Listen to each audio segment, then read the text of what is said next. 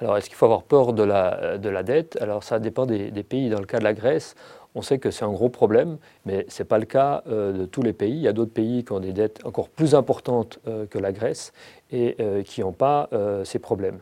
Alors, c'est intéressant de regarder ce, graphique qui nous montre que le pays avec la dette la plus importante, c'est le Japon. Euh, qui est encore plus important que la Grèce, mais le Japon n'a pas euh, les mêmes problèmes, n'a pas besoin euh, d'avoir des programmes d'austérité.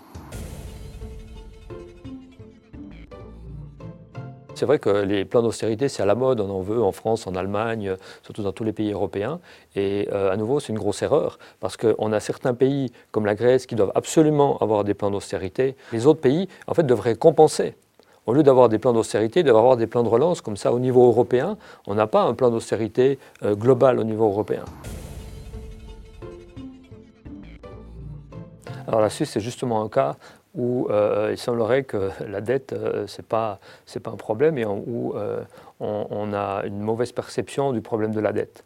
Regardez le graphique pour la Suisse. Donc là, on compare la moyenne de l'OCDE, à nouveau qui a passé de 75 à 100% à peu près, et puis vous regardez la Suisse, eh bien, il n'y a pas eu d'augmentation, il y a eu une diminution.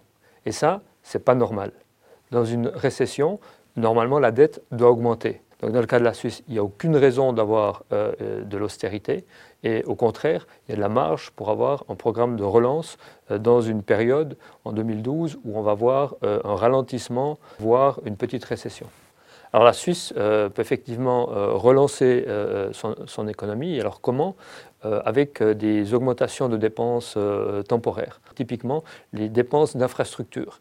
Et c'est très facile, il suffit d'accélérer des travaux qui sont déjà prévus, comme ça on dépense plus aujourd'hui, on dépensera moins demain. C'est intéressant quand même d'avoir des dépenses qui restent plutôt au niveau national, euh, plutôt que d'acheter euh, des avions euh, militaires à l'étranger, ça va être plus utile pour la relance d'avoir des dépenses dans le secteur de, la construction. On peut penser à la, troisième voie entre, entre, Lausanne et Genève, on peut penser à, des dépenses par rapport à, à l'éducation et à d'autres, il y a beaucoup d'autres exemples.